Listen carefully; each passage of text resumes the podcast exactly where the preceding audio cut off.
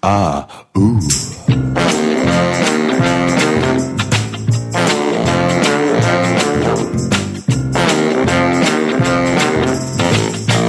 월간 윤종신 어수선한 영화 이야기. 자, 월간 윤종신 아, 6월호가 나왔습니다. 6월호의 노래 제목은 굿나잇이고요. 아, 이 영화는 한여름의 판타지아라는 장건재 감독인가요? 네. 장건재 감독의 한여름의 판타지아를 보고 만든 노래는 솔직히 아닙니다. 이번에 사실은 좀 사연을 말씀드리자면 원래 6월호로 하기로 했던 영화가 메르스 때문에 어, 개봉 연기가 되면서 지금 난리예요. 그러니까요. 그래서 때문에 좀 개봉 일정이 안 정해지고 그렇죠. 지금 이 팟캐스트가 나갈 때쯤 6월 말 정도에는 제발 메르스가 좀 사라졌기를 바라는 마음으로 네, 지금 현재 이제 이 녹음을 하고 있는 6월 17일에 녹음 중 하고 있는데요. 지금은 메르스가 아주 어, 난리입니다, 난리. 네, 그래서 지금 굉장히 걱정도 많고 어, 굉장히 좀 분위기가 안 좋은데 일단 영화 이야기는 해보도록 하겠습니다. 그래서 어, 원래 예정됐던 영화가 뒤로 밀리는 바람에 갑자기 영화를 선택하게 됐고요. 어, 노래는 제가 작년에 만들어 놓은 노래입니다, 사실은. 에디킴이 부른 Good Night이란 어, 제가 자장가를 하나 꼭 만들고 싶었어요, 그동안. 그래서 그 자장가를 미리 만들어 놓은 노래를 release 해야지 하고 좀 이렇게 노래에 귀뚜라미 소리가 벌레 풀벌레 소리가 많이 나잖아요. 그래서 그런 거에 좀 어울릴만한 영화가 혹시 있을까 했는데 우리 김주성 작가가 갑자기 저한테 이메일을 주더니 어, 한여름의 판타지아 이메일을 줬는데 알고 봤더니 또 김소연 작가도 이 영화 얘기를 하고 싶었대요. 네. 근데 얘기를 못 하고 지나갔던 마침 한여름의 판타지아가 아, 선택이 돼서 저희가 영화를 보고 지금 이 라디오를 진행 중이고요. 오늘 이 자리에는 역시 이강훈 작가 나오셨고요. 안녕하세요. 예. 자 그리고 어, 6월호에 커버 작업을 한 장칼 작가 나오셨습니다. 네. 그리고 교킴 김세훈 작가 나오셨습니다. 네, 안녕하세요. 네. 자, 어, 지난달에는 여성 감독 애나 릴리 아미르푸르 감독의 독특한 흑백 영화였죠. 밤을 걷는 뱀파이어 소녀를 보고 함께 이야기를 나눠봤습니다. 자, 영화 스코어가 어땠나요? 아, 아직 개봉 안 했구나. 네. 아, 꼭 지난, 지난, 좀 지난달에 좀 해서 늦어서. 뭔가 결과가 나온 것처럼 느껴지는 게 있어요. 원래 6월 말 개봉. 그쵸. 원래 6월 말에 보이니까 음원이 한 달 전에 발표됐으니까. 그러니까. 개봉한 것 같지만. 사실은 마케팅으로서는 이게 더 좋은 거죠, 사실은. 네. 근데 지금 어떻대요? 예매 혹시 뭐 상황이? 1한계 감독의 중동 최초의 뱀파이어 영화가 중동 중동 호흡기 증후군이 창군하는 맞네. 이 시점에 개봉을 해서 그쪽에서 급히 네. 중동이란 말을 다 숨기고 있더라고요. 지금. 아, 근데 미국에 있잖아요, 사실은. 네. 다 찍은 것도 미국이고. 그쵸. 그뭐 영화를 봐가지고 없는 건 아니니까. 네. 근데 그러니까. 극장가 자체가 워낙 한산해서 어떻게 될지 모르겠지만 저는 그 그때는 극장에서 못 본 상태였고 음. 최근에 정식 시사회가 있어서 극장에서 다시 봤거든요. 확실히 스크린으로 보는 게 느낌이 더 좋더라고요. 그렇죠. 우리는 사실 지금, 저는 컴퓨터로 봤거든요. 저도 7인치로 봤네.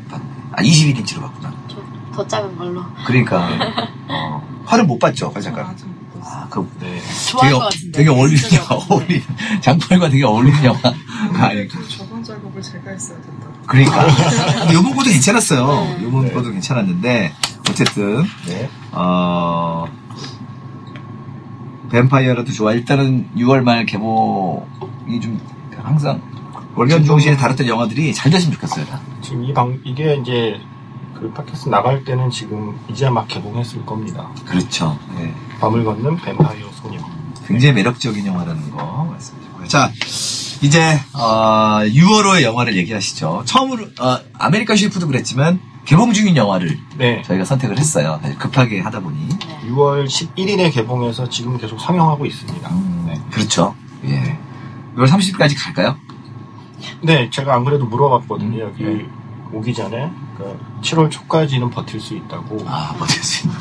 그게 그 관객이 그쪽도 이상하게 생각하는데 음. 관객이 자꾸 늘고 있대요. 이게 원래 이게 원래 영화라는 게 초반에 비해서 점점 떨어지는 게 정상적, 일반적인 건데 가끔씩 이렇게 오히려 늘어나는 경우가 있거든요. 입소문이 나거나 이러면 그러니까 이 네. 영화가 좀 그런 케이스입니다. 90년대 문화들은 입소문이었거든요. 네. 근데 pre 마케팅도 중요하겠지만은 좀 상영되면서 느긋느긋하게 드러나는 그런 게 사실은 저희 가요들도 되게 원하는 방향이거든요. 홍보하면서 그렇죠. 홍보하면서 순위가 올라가는. 맞아요. 지금은 어, 음원을 공개하는 날 순위 안 오르면 올라가질 않아요.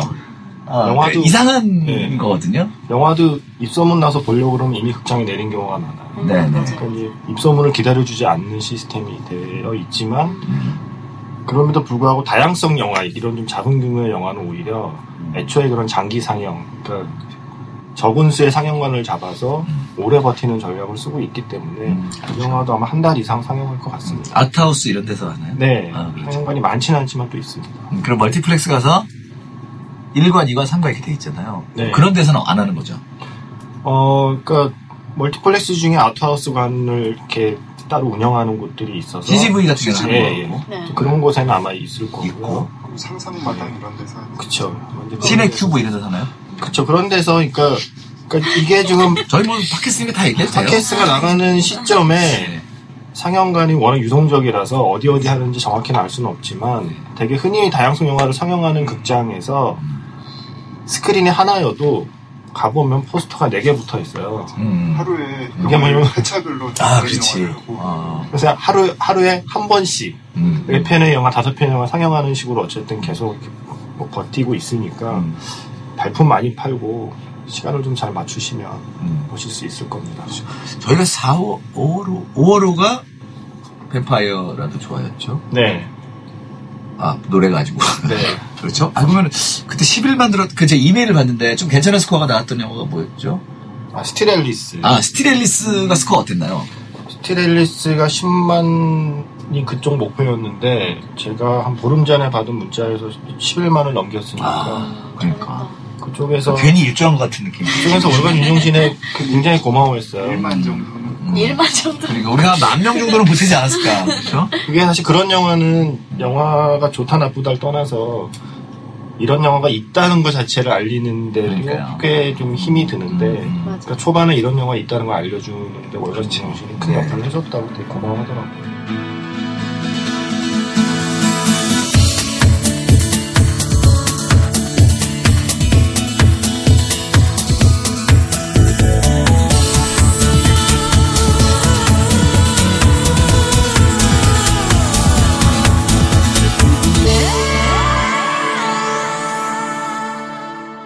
오늘 한여름의 판타지야. 영화를 다 봤어요. 최근에 저희가 예, 스크리너를 통해서 공식적으로 어, 영화를 볼 수 있게 해줘. 사실은 저희 극장에 가서 봤어도 되는 상황이긴 한데, 그죠? 극장에서 보면 더, 더 좋을 거라고 네. 생각합니다. 그게 예쁜 장면들이 굉장히 많았어요. 네. 그러니까. 자, 어떤 영화인지 소- 좀 소개를 해주시죠. 일단 이 영화가 만들어진 과정이 좀 재밌는데요. 그러니까 영화제마다 제작 지원 프로젝트를 이제 운영을 해요. 부산 영화제도 그렇고 영화제마다 이제 감독들이 이런 영화를 만들고 싶은데 돈을 좀 지원해 주세요라고 이제 내면은 심사를 해서 몇 편을 뽑아서 돈을 지원해 주거든요. 이 영화는 일본의 나라 국제 영화제 제작 지원 프로젝트를 통해서 완성된 거고요. 원래 거기에 냈다가 떨어졌는데 음. 그 나라 국제 영화제 제작 지원 프로젝트에 뽑힌 사람이 영화를 못 찍게 돼서 급히 그러니까 여기 운명이 계속 월간 네. 유종신도 그렇게 해서 들어가야 되고. 와, 그래서 애초에 애초에 제작부터가 사실은 땜빵이었어요. 그래서 급히 이제 섭외를 받아서 감독 입장에서는 특히 독립영화 감독은 누군가 돈을 해준다는데 그걸 마다할 이유가 없죠. 근데 그쪽에서 1억 원의 제작비를 지원하면서 내건 조건이 나라 국제영화제니까 나라 현의 고조시라는 곳에서 촬영을 해달라. 그리고 일본의 그 스텝과 일본 배우가 참여하게 해달라. 그리고 세 번째 가급적이면 고조시에 불꽃놀이 축제 장면이 조금 들어갔으면 좋겠다. 여러 가지 옵션. 네. 네. 그래서 이 세 가지 상장에 굉장히 방해되는 게 많았을 텐데 잘 살렸어요. 네. 와. 그래서 그 세 가지 조건에 이제 1억 원을 받고 촬영을 하려고 이 영화 찍기 6개월 전에 3박 4일 동안 이제 답사를 간 거죠. 음. 답사를 해서 쭉 이렇게 뭐 이런저런 곳을 돌아다녔는데 그 고조시의 풍경에서는 딱히 뭐 이렇다 이렇게 꽂히질 않았었나 봐요 감독이. 근데 그 나중에 그 감독이 말한 걸 들어보니까 자신을 안내하던 시청 홍보과 직원 음. 야마모토 상이 음. 갑자기 이것저것. 네. 예. 여기 그 사진도 있어요. 그 아, 그 실제 그 이제 네, 그 나이가 좀 있으신 영화의 남자 주인공 같은. 예, 한- 그 나이가 있는 시청의 그 홍보과 직원이신데 어, 진짜 평범. 네. 야마모토 상이 얘기. 어. 그냥 이 야마모토 상이 이것저것 이제 흔히 말하는 촬영 장소 헌팅을 하려고 고조실을 안내하다가 중간에 밥을 먹는데 음. 갑자기 무슨 말을 하다가 자기의 옛날 연애 얘기를 꺼내더래요. 그래서 아, 그대로 했네. 네, 그래서 자신의 연애 얘기를 꺼내는데 이 감독의 표현을 빌리면 꺼져가는 촛불처럼 희미하게 하지만 아픔을 남기며 끝이 난 연애에 대해서 그는 체념하듯이 말했다. 그래서 이 소설을. 그래서 이그 아저씨가 야마모토 네, 아저씨가. 이그 중년의 아저씨가 갑자기 옛날 연애 얘기를 그렇게 하는 거를 듣고서 그날 보았던 어떤 장소보다 그의 이야기가 너무 기억에 남았는데 감독의 표현을 감독이 섬세하신 분이에요. 감독의 표현을 불리면 외로운 듯이 서성이는 야마모토의 발걸음. 기린처럼 천천히 고개를 떨궜다가 먼 산을 바라보던 그가 잊혀지지 않았다. 그 사람 야마모토 상의 사랑 이야기에 모든 게 몰입이 됐네요, 감독이. 네, 어. 다 모든 의미 있는 사연이 있는 것처럼 행동처럼. 그래서 처음에는 그냥 그 고저시의 촬영 장소를 어디로 할까 그 안내받으러 갔다가 정작 안내해주는 사람이 옛날 연애 이야기를 이제 기억해두고 3박 4일 있다가 한국에 와서 그걸로 시나리오를 쓴 게이 한여름의 판타지의 앞부분. 그렇죠. 예, 앞부분에 그 흑백으로 된 예, 거. 흑백으로 된 부분은 감독 본인이 실제로 고조시에 가서 한 3박 4일 돌아다녔던 그 이야기를 거의 이제 그대로 시나리오를 쓴 거죠. 그 앞에 할머니들 얘기 막 나오잖아요. 노인들의 네. 이야기들. 그건 결국 영화랑 관계가 별로 없는 거죠. 그러니까 그게 실제 감독이 거기 가서 만났던 할머니, 어. 실제가 들어갔던 식당, 거기 카페 아줌마도 실제 가서 줄인가? 예, 만났던 음. 카페. 그래서 거기서 말했듯이 홍보가 직원의 옛날 연애 이야기랑 뭐 이런 거를 이제 거기 약간의 픽션을 가미해서 한여름의 판타지라는 영화의 앞부분의 일부를 이제 쓴 거고요. 저는 이렇게 영화 구성을 보면 그 다음에 이제 2부가 이어지는데 마치 그 영화 속의 일부에 등장하는 영화 감독이 시나리오를 써서 연출한 것 같은 이야기가 이제 2부로 펼쳐지잖아요. 그건 배우 준 거죠. 네, 그렇죠. 그래서 저는 2부 시나리오를 써- 쓰고 가는 줄 알았는데 나중에 비하인드를 들으니까 감독이 영화의 절반, 그 1부 자기가 가서 답사했던 얘기를 거의 그냥 픽션 거의 없이 만들기 1부 시나리오만 쓴 채로 일본을 가서 2부는 시나리오 없이. 심지어 홍상수 감독은 그날그날 쪽대본이라도 주는데 쪽대본조차 없이 그냥 배우들만 데리고 가서 그날그날 상황만 던져주고 거의 즉석으로 이- 만들어낸 게 이 영화의 나머지 절반이라고 하더라고요. 그래서 이 영화의 앞부분은 나라연의 고조시에서 영화를 찍으려고 간 한국 감독이 그곳에 사람들을 만나면서 약간 한여름밤의 꿈처럼 이상한 꿈을 꾸면 그러니까 꿈을 꾸고 깨어나는 데까지가 일부이고 그 다음은 전혀 이제 새로운 이야기로 일부에 같은 배우가 등장하지만 전혀 새로운 이야기로 약간 Before Sunrise 느낌의 음. 나라현 고조시에서? 마주친 일본 남자와 한국 여자의 산책과 대화를 그린 게 2부입니다. 근데 그 2부는 시나리오도 없이 찍었다는 거죠. 그러니까. 아주, 그 테이크도, 테이크들이 좀 길었어요. 그쵸? 그렇죠. 그 그래서 이제 야, 뭐 이렇게 해서 싹 트는 거야. 야, 큐 하고 간 거잖아요, 지금. 알아서 너네들이 조금씩 말랑말랑해지는 거야. 뭐 이런 설명 정도? 그 비하인드가 그러니까 롱테이크가 많잖아요. 어, 테이크 길더라고요. 맥주집에서 대화하는 거의 7분 정도 되는데 또 평론가들은 또 롱테이크의 미학에 대해서 감독에게 질문을 한 거죠. 네. 감독이 쿨하게 대답을 했어요. 시나리오가 없으니 컷을 나눌 수가 없다. 그러니까 콘티도 없고. 네, 그러니까 애초에 어. 시나리오를 써둔 게 있으면 여기서 이렇게 찍고 저렇게 찍고 계산이 있는데 시나리오 없이 찍다 찍다 보니 롱테이크밖에 찍을 수 없었고 또 하나는 그리고 이제 또 하나는 현실적으로 어. 일본 배우가 출연하는데 컷을 자꾸 나누면 뭐가 잘못되면 음, 녹음을 나중에 하러 음. 한국에 또 데려와야 되잖아요. 그게 힘드니까 그냥 롱테이크로 다 그 자리에서 다 찍어버려. 상당히 월관준종 씨가 흡사. 제가 이 장건재 감독 잘못 본 분인데, 그러니까, 그러니까, 어, 호텔로 바뚜루 저랑 너무 비슷한 거예요. 저도 어떡하지? 이거 어떡하지? 감독 어떡하지? 영화 뭐 있어? 지금 개봉이야.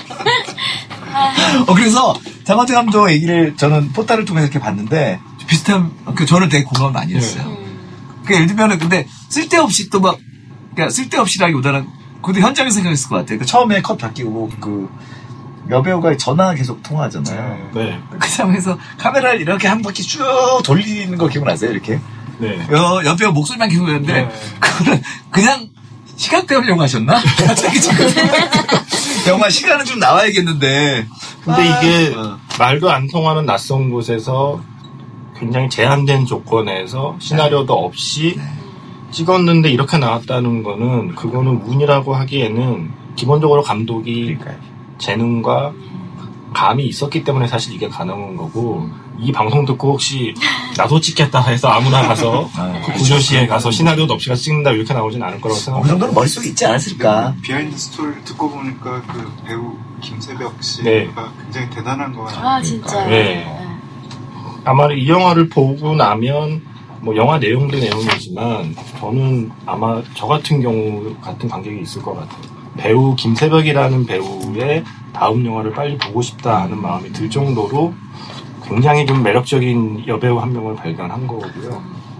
앞에는 대사가 있었던 거죠. 흑백 부분은 그러면 시나리오가 그쵸. 시나리오가 있었던 거죠. 그쵸. 흑백은 시나리오가 있었고, 이렇게 김세벽 씨를 캐스팅한 거는, 김세벽 씨가 예전에 이제 20대 초반에 그냥 이렇게 일본어를 잠깐 열심히 공부했던 적이 있다는 소문을 듣고, 일본어가 되는 배우를 찾다가 이제 김세벽 씨를 찾아서 데려간 거죠. 상황만 던져놓고 너네 알아서 좀 이렇게 해봐. 했는데 이 감독이 또 대단한 건 일본어를 못 알아듣잖아요. 못 알아듣는 대사에 컷을 외치는 거죠. 그래서 이, 그 인터뷰에서 보면 정말 감으로 아, 저 그런 얘기 해볼 걸 거야. 감으로 저 둘의 표정이나 그 대화의 톤을 보고 이쯤이면 끝난 듯 하다 싶어서 컷을 외치고 뭐 이런 식으로 촬영을 했대요. 근데 감독이 그런, 그런 상황이라면 더더군다나 그 어떤 장면 장면을 만들어내는 데는 배우의 역할이 훨씬 더 커질 수밖에 없는 거죠. 그래서 배우 애드립으로 완성된 장면도 많고요. 그 대표적인 게 마지막에 뭐 스포일러까지는 아니지만 남자에게 전화번호를 적어주는 장면 같은 경우에 원래는 손등인가 손바닥에 쓰라고 했는데 음, 갑자기 김세벽 씨가 남자의 팔뚝에 음, 그 느낌이 더 이상하게 좀 사람을 설레게 만드는 느낌으로 손등이 아닌 팔뚝에 적는 것 같은 거는 이제 그 순간 순간적으로 나온 손등보다 팔등이 좀 더 짜릿할 것 같은데요. 그쵸 느낌이. 목덜미. 아, 그, 아 목덜미는 좀 오버는데 저 보면서 저 그 장면 되게 좋아했는데 제가 만약에 정다음 저도 팔뚝에 적을 것 같았거든요. 왜냐 면 손바닥은 지워질 수 있고 장말 여기가 작가가 어디다 엉덩이도 적어줬을 것. 같아요? 저도 팔뚝. 저희는 여자니까 그래서 비슷한 생각을 한 것 같아요. 지워지지 않기를 바라는 마음에 좀 손을 금방 넓고. 지워질 것 같은 느낌. 네. 저는 그 다음 장면에 남자 배우가 혼자서 담배 피잖아요. 네. 담배가 여기 있는데 왜 종이가 없다고 그랬을까 그 생각. 아 그럴 수도 있겠다. 어. 그리고 사실은 두 배우의 아주 잠깐 나오는 키스씬도 아, 저 그 비하인드를 듣지 말걸 그랬나 봐요. 예. 두 배우에게 다른 얘기를 해줬대요. 여배우한테는 키스씬 얘기를 하지 않고 남자한테만 살짝 키스를 해보는 건 어때? 남자 입장에서는 거절할 이유가 없잖아요. 근데 저 그저 키스 장면 그 배우죠 그분은. 네. 어, 그 배, 좀 이와세 료라고 하는 배우. 알려진 배우인가요? 저도 그렇게 심야 식당에 나와요. 저도 그렇게 많이 본 분은 네. 아니에요. 봤어요. 아니, 심야 뭐냐면 식당에서. 진짜 진짜 약간 그렇게 키스해요. 이렇게 어정쩡하게. 그러니까, 아이고. 어, 영화처럼 툭 쏘고 이렇게 안 하거든요. 대부분 애매한, 예를 들면 정말 애매한 상황에서 만난 남녀는 그렇게 어물쩍 키스를 하게 됐던 것 같아요. 그니까 현실감 있더라고요. 어, 되게 현실감 진짜 있어요. 현실감 있더라고. 그래서 저도 그 장면을 참 좋아하고 그게 사실 감독의 연출력이라고 할 수 있지만 사실 순전히 배우 입장에서는 굉장히 당황스러운 거거든요. 특히 여배우 입장에서는. 진짜 당황스러웠겠다. 그래서 컷 하고 나서 되게 혼났다고. 근데 그게 그게 예전에 너는 내 운명 때도 비슷한 게 있었는데 그 유명한 장면 있잖아요. 연회실에서 아. 전도연 씨랑 황정민 씨랑 있다가 황정민 씨가 목소리가 안 나오니까 위에 그 스피커 이렇게 뜯어내고 막 손 집어넣고 하는 네. 그거를 전도연 씨한테 말하지 않고 황정민 씨한테 스피커 뜯고 손 넣으라고 이제 음. 했는데 전도연 씨는 전혀 예- 예측하지 못한 상황이 벌어지니까 장면은 좋게 나왔지만 네. 배우로서 굉장히 그게 좀 싫다라는 얘기를 했었거든요. 음. 아마 김세벽 씨도 싫긴 했겠지만 결과가 좋은 근데 거예요. 이걸 보면 영화는 확실히 감독 예술이에요. 그렇죠. 음, 네. 맞아. 감독이 어떻게 의도하느냐인 것 같아요. 의사소통이 잘 안 되는 일본 배우와 자기가 원하는 장면을 만들어내기 위해서 감독이 생각해낸 방법이었던 것 같아요. 두 여배우 모르게 준비한. 네. 그러니까 그런 식의 어떤 연출로 만들어진. 그러니까 사실은 그리고 실제로 다 시간 순서대로 찍었다고 하고. 아. 그러니까 정말 그 두 남녀가 낯선 남녀가 일본에서 만나서 한 하루 이틀 정도 시간을 보내면서 조금씩 조금씩 감정이 변해가는 거를 시간 순서대로 찍어서 자연스럽게 담기게. 어쨌든 그 열악한 환경 내에서는 감독이 할 수 있는 최선을 다해서 사실 120%의 결과물을 저는 만들어냈다고 생각합니다. 장쿠할 작가는 얼마 전에 네덜란드 여행 갔다, 유럽 여행 갔다 왔잖아요. 이렇게 혼자 갔어요? 네, 혼자 혼자 가면 그런 낯선 사람과의 대화 중 약간 설레는 거 하, 게 되지 않나요? 기차를 타면 저쪽 칸에 앉은 남자 말을 건다면 뭐 이런 장상 아, 약간 기대를 했는데요. 전혀 네. 그런 게 없었어요. 없어요. 근데 그런 상상 그런 상황이 오면 대단하게 대처할 것 같아 어떻게 할 것 같아? 이 영화 주인공처럼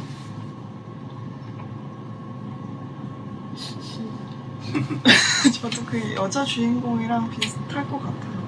그렇죠. 그 정도. 그 정도? 네, 그 정도. 키스를 어. 한다. 키스를 한다. 그러니까 결국은 팔뚝에 적는다. 키스를 한다. 어, 뭔 말인지 알것 같아요. 딱 그 정도. 네, 네, 그그 정도 할 수 있을 것 같아요. 그러니까 느낌, 그 그런 느낌. 아니 여자 두 분은 그 감 감이었죠. 감 말, 말린 감. 음. 말린 감 을 얘기하면서 접근해오는 그 남자가 매력적이었어요. 어땠어요? 영화에서 그 남자. 아, 이 방, 이거를 영화 못 보고 들으시는 분들을 아. 위해서 네. 영화 이제 2부에서 남녀가 등장하는데 한국에서 혼자 여행 간 여자가 여행 안내소에서 우연히 일본 남자를 마주치게 되는데 그 그렇죠. 남자는 귀농을 해서 감농사를 짓고 있던 남자로 설정되어 있어서 그렇죠, 이제 그렇죠. 거기서 여자에게 처음 접근한 접근이라고 하기엔 그렇고 처음 호감을 표시하는 방식이 자기가 재배한 그 감 말린 거를 한번 먹어보라고 권하는 근데 작업 연서 이제 시작이 전법이 많이 들어가거든요. 거기 사람이. 음. 그냥 되게 순수하게 한 게 아니야. 그렇죠. 사실 내가 만든 거라고도 늦게 얘기하고. 차근차근 내보니까는, 어, 1년에 매번 거기 있는 게 아니라 계속. 어, 뭐. 매일 나간 거 아닐까요? 매일 나가서 불꽃 축제. 어, 오늘은, 어, 그러니까. 요번에는. 아, 그렇구나. 가게 오는 사람마다 가만 하나씩 어, 그럼 또 오면은, 뭐, 그 다음에 영어로. 아니, 되게, 저는 되게, 여자들이 좋아하게 접근을 했다라는 생각이 들거든요. 남자들이 볼 때, 나름대로 난 선수라고 생각을 하거든요.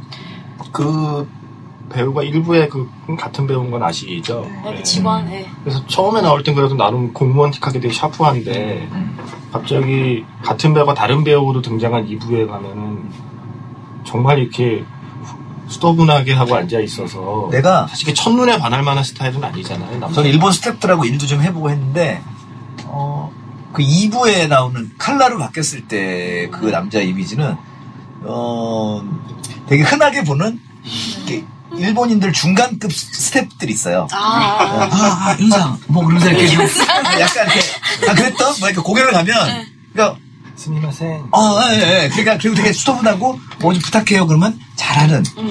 그런 어떤 착한, 예. 착한 중간 정도, 레벨 정도의 그런 스태프들의 느낌이 나서, 네. 아, 정말, 앞에하고 뒤하고 연기 구분을 잘하는구나, 이 사람이. 네. 그런 생각을 좀 했었어요. 초식남 스텝. 어, 약간 꾸부정하고, 어, 약간 꾸부정하고, 네. 어. 고부정한 캐릭터로 나오잖아요, 애초에, 거기서. 어, 어.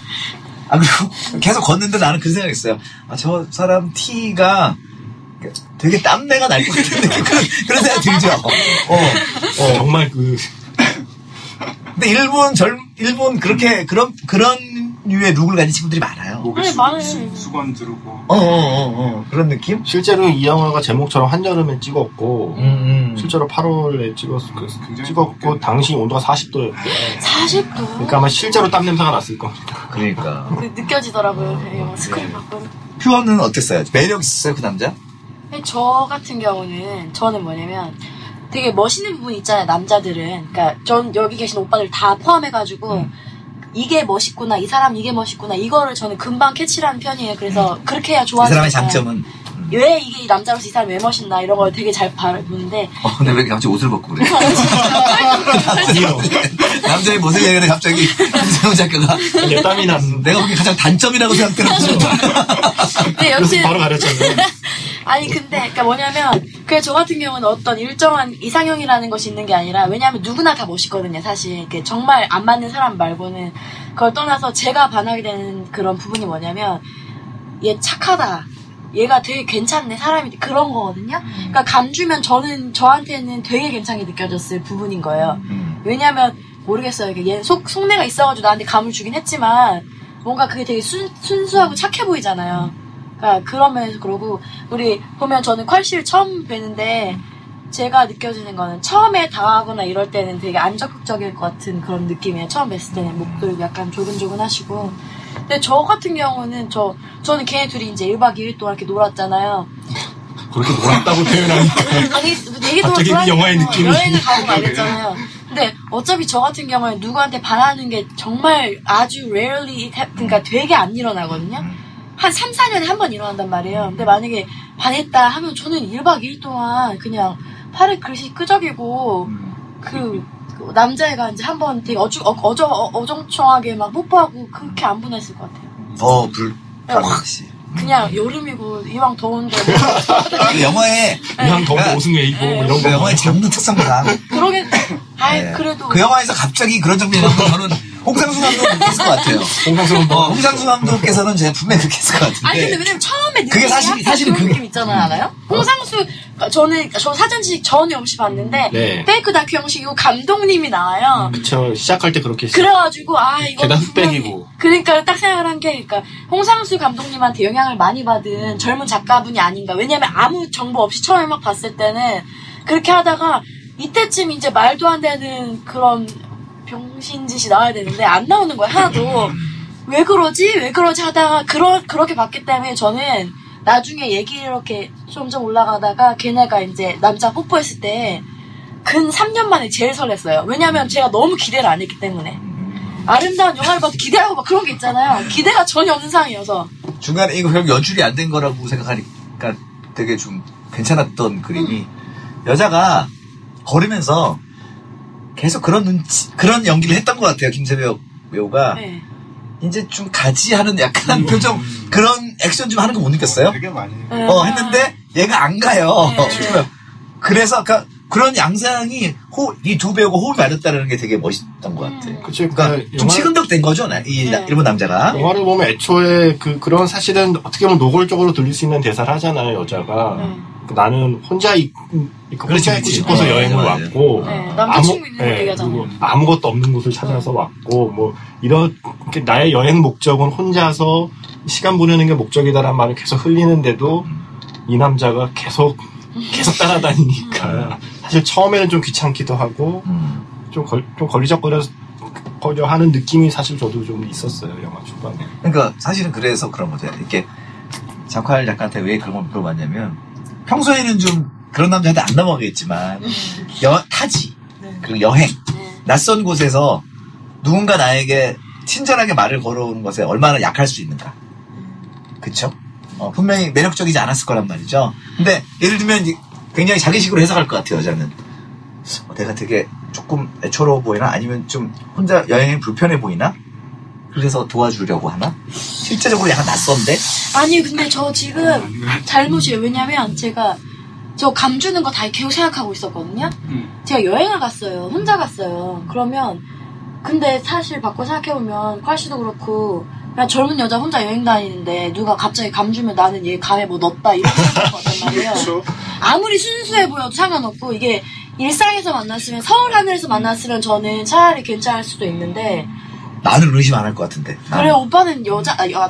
남자들- 네 진짜로 아니, 어, 제가 얘기하려고 하는 건 이제 타지에 나가고 아는 사람이 하나도 없는 곳에 가면 네, 누군가 말을 걸면 위험하다는 생각도 하겠지만은 네. 작은 사실 이, 사- 이 친절에도 끈을 사실은. 어, 이 끈을 잡고 싶은 생각이 생긴다라는 거지. 그쵸, 작은 친절에도 그럴 수 있고. 그러니까 그럼 여행에 대한 공포도 존재하지만 네. 사실 여행에 대한 로망도 존재하기 때문에 여행을 양면성이 다 있다. 건데 남자랑 여자랑 굉장히 그 격차가 거. 클것 같아요. 아, 나 그래서 물어보고 싶어. 콸씨는 그럼 여행 가가지고, 그러니까 완전 다른 곳이에요. 그러니까, 첫눈에 반하고 이런 거를 여행 가서 해본 적 있으세요?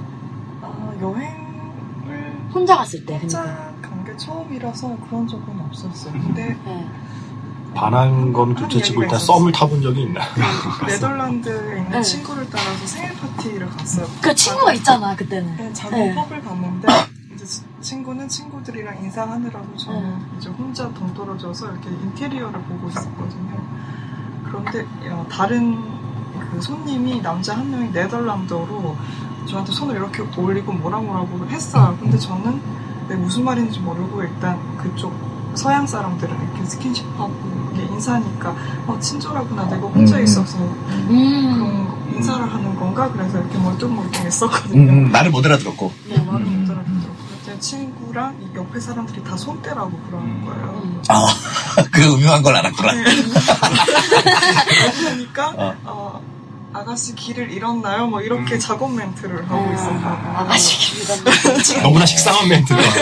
아가씨 길을 잃었나? 이거 그러고 뭐 동화책에 나오는 멘트 아무리 아닌가요? 서양이라도 낯선 사람이 먼저 손을 얹거나 그러진 않는데. 음, 그건 그건 이상한 거지. 그런 그건 이상한 거지. 아이 그렇지 않아요. 왜냐면 저는 혼자 여행 간 것 중에 제일 길은 게 샌프란시스코에서 3개월 정도 있었거든요. 샌프란시스코가 너무 좋아가지고 그랬는데 그때를 생각을 해보면 이제는 이것도 장컬씨 같은 경우도 이게 좀 약간 그래도 이렇게 건드는 게 괜찮았던 게 아는 친구가 있었고 그러니까 그게 있잖아요. 근데 만약에 진짜 혼자 갔다고 치면 전 정말 혼자 갔고 아무도 연고도 없었단 말이에요. 아는 사람 한 명도 없고 이럴 경우에는 최대한 약간 피하게 되고 이- 그런 마음은 정말 잘 안 드는 것 같아요. 음. 근데 아, 모르겠다 영화니까 근데 영화가 설득력은 있었거든요 보면서는 전 이해가 됐지만 저는 저 같은 경우는 안 그래요 저는 무서워요 혼자 영화는 왜 설득력이냐면, 영화, 영화는 어쨌든, 네. 그러니까, 여행을 가면 내 뷰잖아요. 앵글이 없는 거잖아요. 네. 그러니까, 근데 영화는 보면 그게 항상, 영화는 설득이 되는 게, 감독이 아 맞아 이걸 잡아주잖아. 네. 그러니까 우리, 내가 저 안에 들어있다는 생각 말고, 우리는 이렇게 보기 때문에 무조건 몰입되게 돼 있어요. 맞아요 맞아요 맞아요 어. 응. 근데 우리가 현실에서 맞닥뜨리는 거는 로맨스로 느껴지기가 쉽지 않더라는 거죠. 음, 어, 왜냐면 이미 사운드도 빵빵 소리 들리고 저쪽에 뭐 딸가딸가 소리 들리고 네. 결코 낭만 낭만으로 음, 몰입하지 못하는 네. 그러니까 그러니까 제가 이 영화에 대한 그 표현 중에서 마음에 들었던 게, 그러니까 우리가 사실은 사건 중심의 영화에 되게 익숙해져 있잖아요. 영화가 시작하면 바로 사건이 시작되고 또 다른 사건이 시작되고 심지어 옛날 사건도 다시 들추어내고. 사건 중심 쭉쭉 이어가는 영화가 일단 그런 영화에 좀 많이 익숙해져 있으면 한여름의 판타지아 같은 영화를 처음 보면 사실 굉장히 적응이 안 되거든요. 이거는 사건을 보여주는 게 아니라 시간을 보여주는 영화이기 때문에 그냥 그 영화 속의 주인공들이 그 그러니까 보내는 시간을 관객도 한번 느껴보라는 의미의 영화라서 계속 사건을 기대하는 사람은 이 영화가 너무 아마 지루할 거예요. 근데 그냥 그 시간 저들이 그러니까 그 영화에 나오는 공간과 시간을 한번 조금이나마 느껴보려고 하는 마음으로 극장에 앉아 있으면 이 영화가 재밌어질 거라고 생각하거든요. 근데 이 영화에 대한 표현 중에 제가 마음에 드는 게 그 신의 20일에 나왔던 건데 이 영화의 카메라가 네. 입이 무거운 친구처럼 그 자리에 동석해 있다라는 표현을 썼어요. 멋지네요. 그래서 저도 이 말을 듣고 다시 이제 영화를 떠올려 보니까 정말 관객이 어떤 입장에 그 서게 되냐면 산책하는 두 남녀, 그러니까 뭐 식당에 앉아 밥을 먹는 두 남녀 옆에 이렇게 가만히 앉아 있는. 근데 제일 중요한 건 입이 무거운 친구처럼 둘 사이에 끼어들거나 그냥 간섭하지 않으면서 같이 그 주변에 머무는 약간 그런 위치에 관객을 세우더라고요. 음. 그- 그래서 이 영화가 좀 더 뭔가 애틋하고 아련한 느낌으로 남는 것 같아요. 진짜 사건이 없어요. 네. 처음에 전반부를 보면서 도대체 무슨 얘기를 하는 건가. 그래서, 아, 이게 되게 궁금해서 전혀 인포메이션 없이 봤거든요. 네.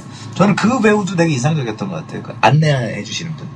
그 공무원의 부탁으로. 네. 약간 건들건들 하실 네. 것 같은데, 갑자기 뭐, 요시코. 뭐 거. 사실 자기였고. 뭐 그거 되게, 그 배우 되게, 그 배우죠?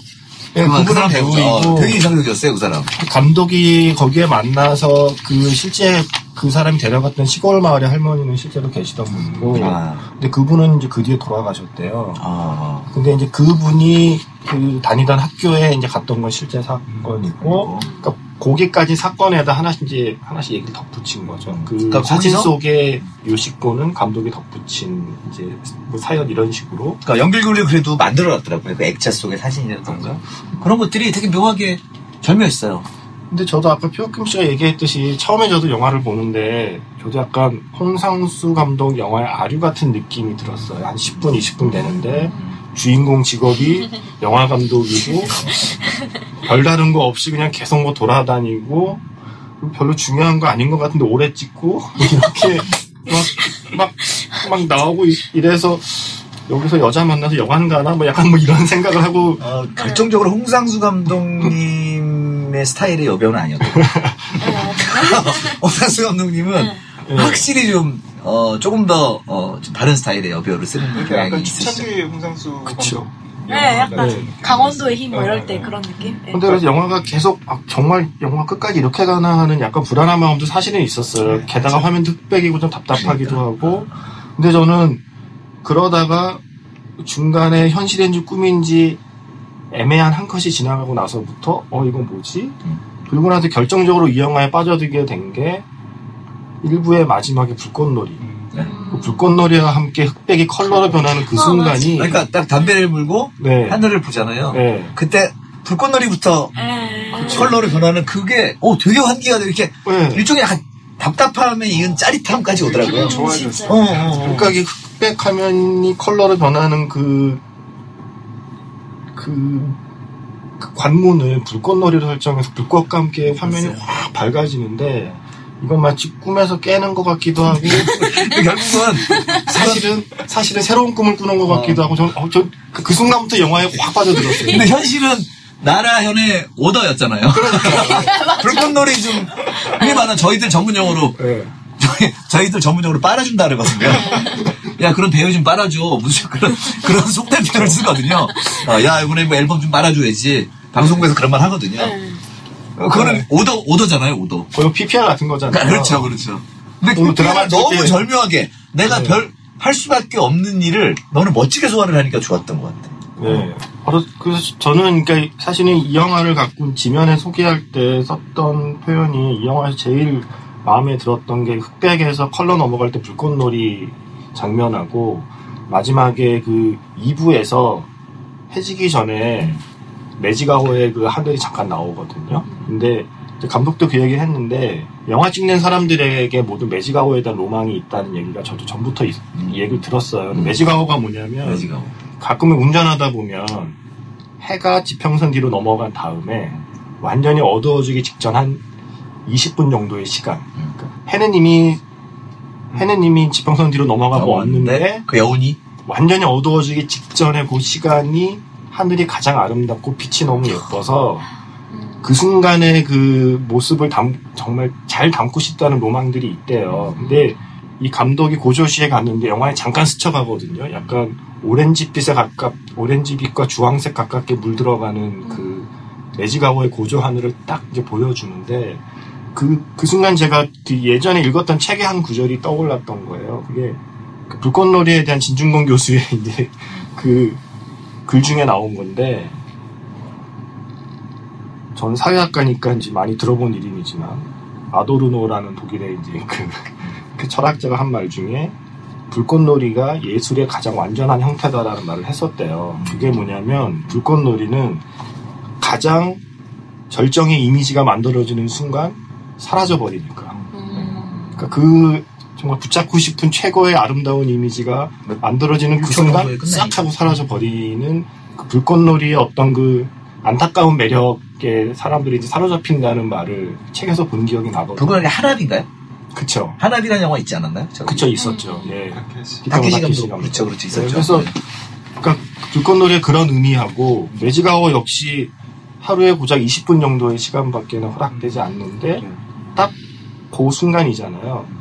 그러니까 약간 어쩌면 이 영화에서 말하고자 하는 게 그 불꽃놀이랑 매지가워에다 담겨 있는 것 같다는 생각이 들었어요. 그러니까 이 여행이라는 것도 어쩌면 여행에서 만나는 사람이라는 것도 거기서 나는 대화라는 것도 불꽃놀이처럼 음. 사실은 가장 가장 가장 멋있고 아름다웠지만 그거를 영원히 간직할 수는 없는. 그러니까 그 사람들이 그러니까 예를 들면 그런 생각을 했어요. 지금 김세현 작가 얘기 들으니까 과연 저 둘이 그럼 한국에서 서로 연락을 하고 그 이유까지 굳이 알 필요도 없는 뿐더러 네. 저 때만큼 행복할까? 그쵸. 그러니까 우리 삶이 다 그래요. 다 연인들도 처음에 맺어질 때가 최고야. 그렇지 제일 예쁘죠. 그 다음부터는 얼만큼 완만한 곡선을 그리면서 떨어지느냐 아니면 을이냐. 이런 여러 가지가 있잖아요. 을이 있잖아요. 그래 자꾸 저한테 자꾸 을이, 강요하세요. 을이 있어요. 아 그러세요? 결혼 몇 년 사죠? 저요 2002년에 결혼했고 아, 13년, 14년 차구나. 연애는 96년에 시작했어요. 우리 있어요. 어 우리 우리 정말 우리 하시네요 19년 동안. 이제 내년이 20년이네요. 네, 저 10년 차거든요. 네. 네. 20년 기념으로 고조로 한번 여행을 가고. 어, 어제 저는 이 영화 보기 전에 일본에 고조라는 곳이 있다는 것 자체를 몰랐어요. 정말로. 저는 영화 보자마자 김세현 작가한테 메시지 했어요. 내가 일본 가고 싶다고. 네. 저는 일본을, 일본을 좋아하는 이유가 네. 남들이 다 좋아하는 일본의 뭐, 뭐 그런 아. 게 보다도 일본은 거- 특히 도쿄만 해도 가다가 골목 하나만 싹 꺾여도 너무 이쁜 거예요. 네, 너무 다르고. 그리고 조그만 서술집 이런데 뭐 긴자라든지 이런데 너무 들어가고 싶은 거예요. 그 타닥타닥 앉아서 요만한 맥주잔에 이런 사람들 맥주잔 작은 데다 먹잖아요. 그리고 다 혼자 앉아서 이렇게 먹고 있는 거예요. 네. 그래서 어떨 때는 아 그냥 도쿄에 도쿄 사람으로 한 몇 년 살아보고 싶다라는 생각이 들 정도로 그 안이 굉장히 좀 그러니까 타지 사람들이 보는 도쿄는 굉장히 일종의 신비감이 있거든요. 그런데 일본 시골 제가 홋카이도도 가보고 다 가봤는데 네. 그 일본 시골이 주는 또 묘한 매력이 있더라고요. 그게 어쩌면 여행지라서 갖게 되는 매력이 아 그렇죠. 음. 만약에 내가 전- 거기에 산다면 네. 어 이게 골목 꺾어지는데도 골목 힘들어요. 골목이 너무 예쁜 거예요. 그 할머니 딱 돌았는데 할머니 있어가지고. 네. 네. 어, 조금 그 배우께서 좀 빨리 놀라시더라고요. 유일하게 제가 약간 어색했던 부분이 보기 전에 놀라시더라고요, 그 배우분이. 그래서 거기서 되게 웃었거든요. 일반인 데려다 시키니까 이렇게 되는 거죠. 이제. 어, 배우분은 아니에요, 그분은? 거기 그 감독. 감독 역할 앉아계시던 하신 아, 아, 아, 감독 역할 은 하신- 배우죠. 예. 네, 그 배우분이. 아, 어, 이게 아니고, 아! 그분? 내가 그걸 보면서 한잔 빵 터졌어요. 그리고 저는 그 장면도 되게 인상적이었는데, 그냥 되게, 되게 일본인스럽다라고 느꼈던 포인트가 아침마다 매일 똑같은 그 샌드위치를 먹고 음, 커피. 토스트랑 커피. 어, 그런 거야. 게 실제로 많이 하잖아요. 아니, 그러니까 그게 되게 똑같이 그리고 되게 일본 카페. 일본에 일본에 흔히 있는 세련된 카페 말고 그냥 음, 다방 같은 동네 곳, 카페. 동네 카페에 토스트 저 샌드위치를 먹는 매일 와서 먹는 그 남자라는 음. 표정이 아 되게 일본인스럽다. 음, 맞아요. 그러니까 이게 영화가 주는 매력 이상한 마법이기도 하고 여행해 주는 매력이기도 한데 누군가의 루틴이 낯선 사람에게는 그게 되게 근사해 보이잖아요, 사실은. 음, 진짜. 그러니까 어떻게 보면 매일 아침 같은 가게에 가서 같은 메뉴를 먹는다는 건 사실 굉장히 루틴한 거고 네. 어떻게 보면 굉장히 단조로운 건데 그거를 이방인의 눈으로 보면 그게 되게 근사해 보이는 게 어- 그게 다 여행이기도 하고 영화이기도 네, 매력이죠. 하거든요. 네, 네. 사실은. 그 이 도시 옛날에 뭐 홍수가 나가지고 뭐 뚝을 만들었다 설명하는 거 있잖아요. 네. 저기는 내가 뭐 청주라 그래도 아니 그러니까 로케를 로케를 넣- 저기가 충주라 그래도 믿을 정도로 전주 가평 같은데. 우리 그러니까 되게 우리나라 개천이랑 비슷해요. 그래서 맞아요. 특히 저기 중부 타고 장호원 이천 넘어가면 그런 다리 있는 길이 있거든요. 한국에서 찍었다 그래도 내가 보기에는 그리고 아저씨 되게 한국적이고 네. 아저씨 이렇게 이렇게 서 있는 것도 비슷하고 근데 이게 자료 보면 오사카 공항에서 두 시간을 달려야 가는 아 그래요. 정말 정말 시골이래요. 음. 정말 우리가 뭐 도쿄, 오사카, 뭐 교토 뭐 이 정도 외에는 갈 일이 없는 곳이잖아요. 음. 문득 그런 생각을 했어요. 그러니까 어벤져스를 보고 서울에 오는 사람이 많을까? 이 영화를 보고 고조해 가는 사람이 많을까 하는 생각을 잠깐 한 거죠. 그러니까 아. 영화 속에 도시가 등장하는 방식이나 이런 거에 대한 생각을 약간은 좀 이제 공무원분들이 좀 다르게 해주셔야 되지 않을까 하는 생각을 저는 이런 영화 볼 때마다 해요. 최근에 저희가 월간 중시를 한번 해- 할 뻔했던 영화가 있었죠. 일본에 이렇게 벌목 현장에 가는 젊은이 얘기. 아, 네, 네. 뭐, 우리 같이 봤죠. 우드잡. 우드잡. 아, 우드잡을 할 뻔해서 네. 우드잡도 되게 일본의 시골을 우리가 3월에 봤을 거예요. 2월인가 네. 3월에 봤는데 그렇죠. 그때쯤이죠. 그 영화가 또 그리는 그 영화는 정말 되게 수려하게 일본의 산촌을 쫙 그려서 그 진짜 메이저 영화는 이렇게 표현하는데 네. 우리나라 마이너 영화가 또 표현한 그 일본도 되게 이렇게 막 이렇게 돈이 들인 티는 안 나지만은 네. 되게 아름다웠어요. 특히 그 불꽃 그 불꽃 축제는 굉장히 홍보가 많이 됐을 것 같아요. 아, 정말 관심 많이 생겼어요. 근데 아마 실제로 가서 보면은 아무것도 아닐 수도. 있어. 같아요. 영화에선 되게 근사해 보였는데 아니, 영화에서는 실제로 가면 아무것도 아닐 수도 있어. 넓게 안 벌리시더라고요. 다 좁히고 근접 촬영하시더라고. 별게 없었던 것 같아. 내가 보니까. 그러니까 실제로 지금 일본도 다 뭐 젊은이들은 도시로 나가고 시골에 거기는 뭐 어쩌면 우리보다 먼저 더 지금 우리 농촌이 겪는 문제를 우리보다 먼저 겪기 시작한 곳이니까 사실은 영화에서는 그나마 좀 근사하게 담기지만 거기도 아마 이 영화를 찍으러 한국에서 이 사람들이 왔을 때 주민들은 되게 좋지 않았을까 하는 생각이 들어요. 그 중간에 우리 이렇게 10대, 젊은 사람들이 갑자기 우리 10대들이 7, 80대, 80, 90대들을 모신다라는 얘기도 되게 비슷한 현상이더라고요. 시, 시골에 없으니까. 네.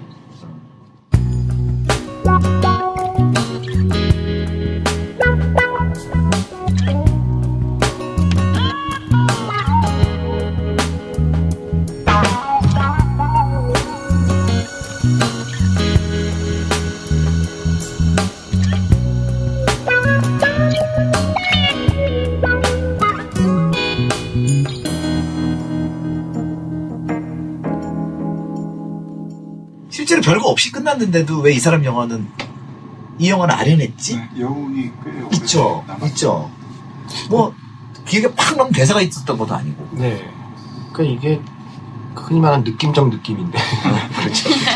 이게 사실 잔잔한 영화는 많아요. 근데 잔잔한 영화가 그냥 정말 잔잔하기만 하다 끝나는 경우도 사실은 많아요. 그렇죠. 그러니까 그런 영화는 약간 그 휘발성이 강해요. 음. 그리고 사실은 아 빨리 끝나라, 빨리 끝나라 하는 마음으로 영화를 보게 되기도 하거든요. 네. 근데 이 영화는 이야기 자체는 사실 굉장히 잔잔한데 그 잔잔한 거 이상의 뭔가가 있는 거죠. 그러니까. 말로 설명하기 힘든, 그러니까 정말 말로 표현하기 힘든, 그러니까 그, 그 마지막에 그 여배우의 표정으로 이제 영화가 끝나는데 음. 그 표정이 뭐 확뭐 우거나 뭐 웃거나 하는 표정도 아닌 사실 무표정에 가까운 표정으로 하늘을 보는 그 장면이 이상하게 자꾸 뭔가 이렇게 여운을 남기는 음, 되게 묘했던 영화. 아메리칸 셰프는 대놓고 음식 먹고 싶게 되는 영화잖아요. 그렇죠. 근데 이 영화 딱 세 개 정도 나오는데 진짜 앞에 얘기했던 그 샌드위치 먹을 때 저도 아무 대사 없이 꾸역꾸역 먹고 있는 모습이 어 나 샌드위치 저거 그냥 땅콩버터랑 햄치즈랑 뭐 이런 거 넣고 먹고 싶다는 생각이 들었거든요. 커피랑 육구룩 마시는데 전 너무 무지막지하게 먹는 거. 어 진짜 아무 대사 없이 그리고 그 일본 배우분은 진짜 맛있게 먹더라고. 그리고 후루룩 먹고 매일 먹었다는 듯이 먹는 모습. 근데 중간에 둘이 좀 이제 조금 예- 가까워지는 생맥주 먹는 장면. 음, 음, 네. 그리고 또 일본에 가서 먹었던 생맥 주, 흔히 말하는 나마비를 먹었던 기억이 나는 거야. 앞에 그 감독이랑 통역 네. 사로 나올 때 이제 그때 수- 두- 둘이 맥주 마시잖아요. 어, 어, 그때랑 뒤에 막 또 마시는 느낌이 굉장히 다르지 않았나요? 그쵸. 어, 맞아, 맞아. 그리고 맨, 그 중간에, 거기서 꼬치 먹는 것도 내가 보기에는 PPL이 아니었을까. 내, 물건 축제 와서 많이 먹어라. 꼬치 먹는 것도, 아, 계속, 어, 왜이 영화는 저걸 다 먹고 싶지, 나도? 그렇게 되는 영화가 아니었나. 말린 감은요? 아, 말린 감도 먹어보고 싶었어. 아니, 얼마나 맛있길래. 어. 근데 그 여주인공은 김삼혁 배우는 그냥 소스였던 것 되게 같은데. 맛 없어 보이게 먹는데. 아 근데 그 배우님의 매력이 약간 건조해 보이는 거 있는 것 같아요. 약간 평범해 보이고 약간 건조해 보이고 이렇게 아슬아슬한 건데 네. 뭐가 확이 없잖아요. 그렇기 때문에 이 영화가 좀 더 설득력이 있고. 좀 재밌었던 영화를 보다가 네. 제 막내 딸이 올라왔어요. 음. 전체 2층 이제 제 방에서 보고 있는데 그 중에서 한국에 있는 남자친구인지 한테 화내는 장면이 에. 있어요. 심세국 씨가 북한에. 그걸 보더니 우리 막내 딸이 어 엄마처럼 말한다. 내가 내가 밑에 들어가서 와이프한테 그랬더니 와이프 막 뒤집어지는 거예요.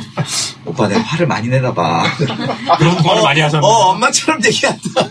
아 귀여워. 와 뒤집어졌네. 아주. 라, 라오가요? 라오가 라오가. 아유, 어. 김사벽 배우에 대한 얘기를 해볼까요? 김사벽 배우는 저는 좀 되게, 나- 되게 낯설더라고요. 그러니까 이 배우가 저도 근데 그래서 메이저 영화에 나오셨더라고요.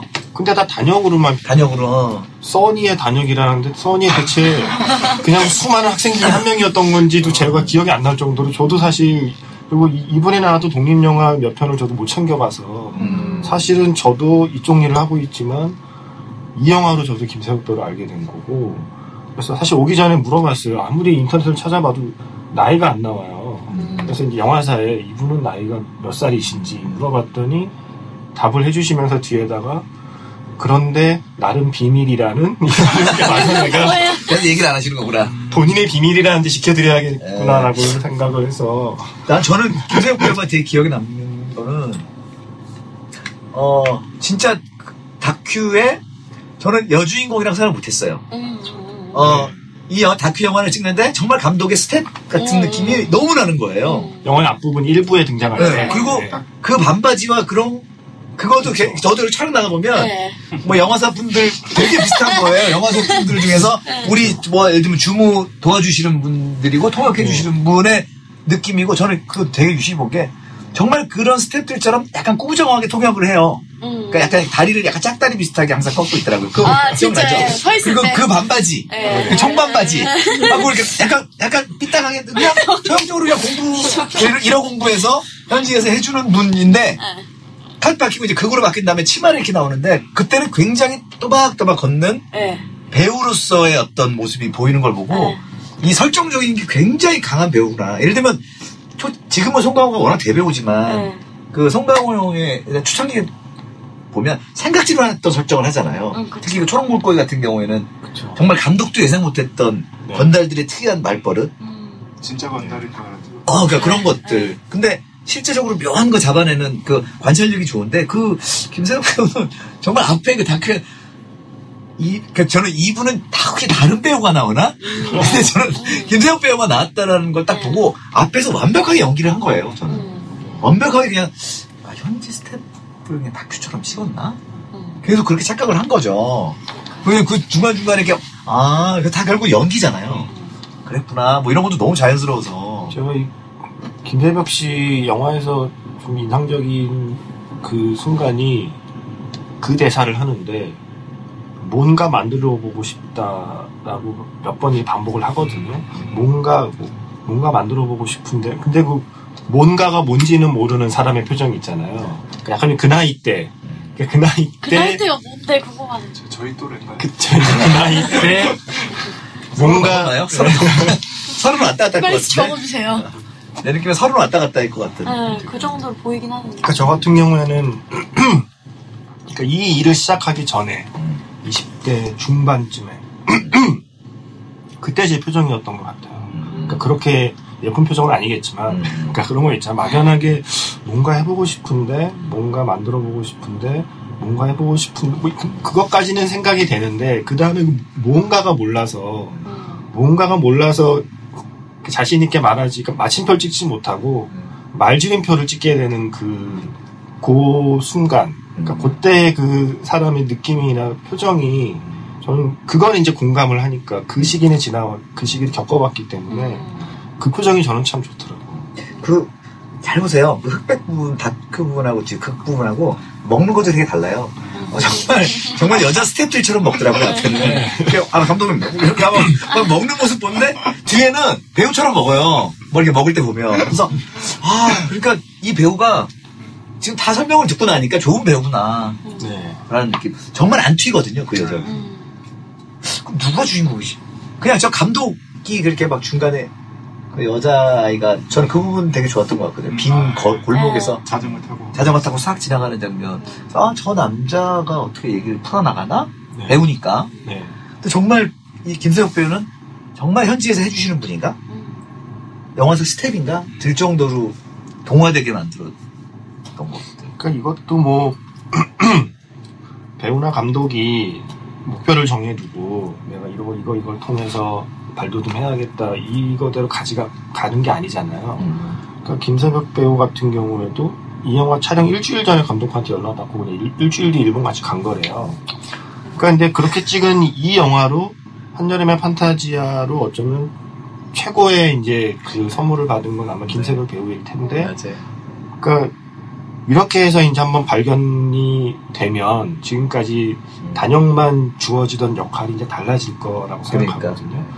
그러니까 그 마치 천우희라는 배우가 아, 한공주를 찍고서 아 천우희라는 좋은 배우가 있었구나라는 걸 뒤늦게 알게 되는 것처럼 그러니까, 그러니까 독립 영화라는 게 저는 존재해야 되는 이유 수많은 이유 중에 하나를 이렇게 대보라고 한다면 바로 천우희와 김세벽이라는 이름은 될 수 있을 것 같아요. 이렇게 이렇게 좋은 배우들이 있다 우리가 몰랐을 뿐 김세욱 배우께서는 메이저로 나올까요?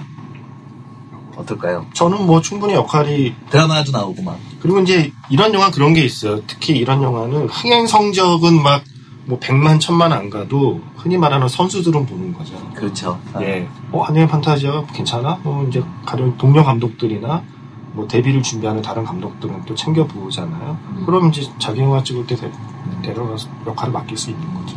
음, 맞아요. 그 김세벽이라는 배우가 되게 확 보이는 네. 그 장관재라는 감독이 정말 이렇게 좀 찬사를 받을 만한 이유가 수긍이 되는 그런 영화가 아니었나 네. 지금 생각이 돼요. 좀 많이 봤으면 좋겠는데 또 월남중신도 그런 분들도 발견하고 저희가 느껴주는 것들을 되게 필요 이유라고 저는 생각을 하거든요. 우리 뭐 작가분들도 우리가 저희가 많이 해서 뭐 그 그림도 또 여러 가지 커버를 작업을 통해서 알리기도 하겠지만 이- 이번에 올해 영화를 하면서 이런 좋은 작가들, 좋은 그 감독들 알게 된 게 배우들 알게 된 게 되게 좀 좋은 계기가 아니었나 생각이 듭니다.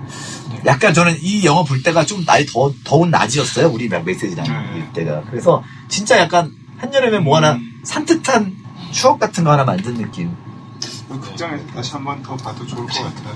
네, 아마 이게 아트 상영관에서. 사건이 아니라 아까 말씀, 말씀드렸듯이 사건이 아니라 시간을 온전히 느끼려면 음. 극장이라는 공간이 더 좋을 것 네. 같아요. 그러니까 특히 불꽃인 공간에서 완벽하게. 불꽃놀이 탁 하는 장면을 스크린 큰 스크린을 본다면 네. 오히려 그 짜릿한 감정이 더 있지 않을까. 그러니까 뭐 연애나 여행이나 사실 다 자기 인생의 불꽃놀이 만드는 거잖아요. 매지가 오고 음. 금방- 불꽃놀이였나요? 금방 이번- 사라지는 이번 여행은 네덜란드 여행. 불꽃놀이였어요. 너무 짧았어요 2주. 계속 인스타로 엄청 올리더라고요. 계속 올리고. 짧으니까 애틋하고도 아련한. 거. 맞아. 그게 매지가 오고. 아, 그 얘기, 1억이면 이 정도 찍을 수 있는 건가요? 저는 어떻게 1억, 나는, 아, 1억이란 돈이 큰 돈이, 큰 돈인데, 네. 네. 영화에서는 큰 적은 돈 적은 돈은 아니에요? 자, 카메라. 없죠. 제가 그게 보기에는, 물론 이제 그 디지털 카메라라고 해도 기본적으로 일본 체류비가 있고 이거 뭘로 찍었는지 혹시 아세요? 뭐 디지털로 찍었을 겁니다 아마. 알렉사나 뭐 이 정도. 구체적인 그런 그 테크니컬까지는 제가 그 자료를 찾지 않았는데 네. 네. 근데 아마 그래도 1억이면 한국에서 찍어도 사실 적은 돈인 거죠. 그러니까. 근데 그러니까 내가 보기에 일본에서 뭔가 1억 주고, 그냥 추가로 카메라- 아마 카메라 이런 거 대여 도와주고, 아니면 그러지 않았을까? 아니면 영화제 펀드로 1억 받고 추가로 또 이제 그 한국에서 조달을 해서 추가 제작비가 들어갔을 수 있다고 생각해요. 나름 장편이라면 장편인데, 어떻게 이걸 1억에 찍지? 생각을. 1억이 뭐야? 그러다 보니 결국엔 인건비에서 깎게 되는 게 이제 현실이. 그러니까. 자, 아니면 촬영 감독, 저도 못 받았어요. 감독님 연출료 없어요. 뭐, 다 돈 나가고. 그러니까 이게 최근 들어서 이제 한중 합작, 뭐 한일 합작, 뭐 한중일 합작 이런 프로젝트들이 많아지는데 네. 좀 약간 모범 사례 같아요. 이게 음. 한국 감독이 이거 촬영 감독이 일본 분이거든요. 네네. 아, 일본, 촬영 네, 일본 촬영 그 감독 본인도 되게 그게, 그게 좀 두려움이 컸다고 이제 인터뷰에 나, 와요 음. 특히 감독은 촬영 감독하고의 소통이 특히 낯선 데 가서 말 안 통하는 데 가서 찍는데 정말 생판 모르는 사람과 말이 안 통하는 촬영 감독과 찍는 건 더 어렵잖아요. 음. 그런데 어쨌든 일본 촬영 감독과 한국 감독, 일본 배우와 한국 배우가 다 뒤섞여서 만들었는데 이 정도의 quality가 나왔다는 건 저는 굉장히 모험적인 합작 사례로 남을 것 같아요. 그리고 심지어 PPL 요구도 완벽하게 다 들어주고. 어, 되게, 저는 되게 멋진 상업감 영화 감독이 될 수 있을 것 같다는 생각이 그치. 장건재 감독이. 어, 그러고 보니까 그 대사 그 대사 생각나요. 나라에서는 되게 시끄러웠다고 사슴 때문에 네. 어. 계속 그 사슴들이 많이 다닌다는 걸 대- 대사로 강조를 그러니까 PPL. 대사들이 몇 개 있었던 것 같아. 몇개 있어요. 나라 홍보 대사. 혹시 특산물이 저 감이 아니었나? 찾아봐야겠다. 나는 감일 것 같아. 맞아요. 감이 특산물이고 말린 감이 굉장히 네. 날아가서 사오고. 그리고 아 그래서 나중에 하나 맡기잖아요. 네. 두 개 주고 하나만 받겠다고. 네. 그게 특산물인 것 같아. 일부러 또 보여주는 거야, 봉투를. 그 김처럼. 이런 생각을 하게 만들고 궁금해서 한번 검색을 하게 만드니까 성공한 거예요 고조 씨 입장에서는. 고조 말린감 뭐 이렇게 네. 근데 그 이 영화의 프로듀서가 일본 프로듀서가 가와세 나오미라는 감독이거든요. 네. 일본의 여성 감독인데 저는 이 감독 영화를 많이 못 봤지만 너를 보내는 숲이라고 굉장히 굉장히 특이한 에너지를 가진 영화를 또 만든 분인데 이분이 28살에 깐네에서 상 받은 감독이에요. 그래서 일본에서 막 되게 주목받는. 근데 이, 이 사람이 바로 이 나라에 살면서 거기에 자기 지역에서 열리는 영화제 집행위원장도 하고 음. 거기 프로젝트 하면서 음. 한국 감독 데려다가 자기도 여, 기서 한번 영화를 찍었대요 고조에서 자기가 영화 찍었던 여기에서 영화도 찍게 하고 자기 지역을 위해서 뭐 이렇게 봉사하는 감독이 네. 있을 수 있을까 그래서 아마 그 가와세 나옴이라는 감독 이 사실은 자신이 영화를 찍는 감독이 뒤에 이제 프로듀서로 이렇게 뒷받침을 해주니까 아마 이 장건영 감독이 만들기에 좀 더 그 용이했던 점이 있었던 것 같아요. 어쨌든 자. 여러모로 여러모로 모범적인 합작 사례입니다. 네.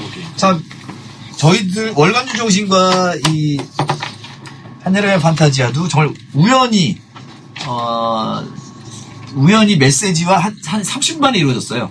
이걸 이걸 하자 하고 만들어지고 노래도 제가 만들어놨던 노래. 그 사실은 사실 Good Night 때문에 만들어진 이 모든 상황이거든요. Good Night이라는 노래 아직 못 들어봤죠 다. 못 들어봤어요. 네, Good Night이라는 노래를 아, 이런 좀 잔잔한 자장가 같은 영화 없을까? 뭐 이런 그냥 자장가를 하나 만들어 보고 싶어서 만든 노래고 요번에 갑자기 벌간중시 비게 생겨서 이 노래를 릴리스하게 됐는데 여기가 매칭이 되는 영화가 있었으면 좋겠다. 그래서 김주성 작가가 우연히 이메일을 이메일을 한 이후에 만들어진. 여기서 되게 우연 우리도 우연히 월간 중심과 한여름의 판타지어가 이루어져서 그리고 사실 장쿠할 작가의 그림도 음. 어, 주위에 모니터가 굉장히 좋습니다 지금.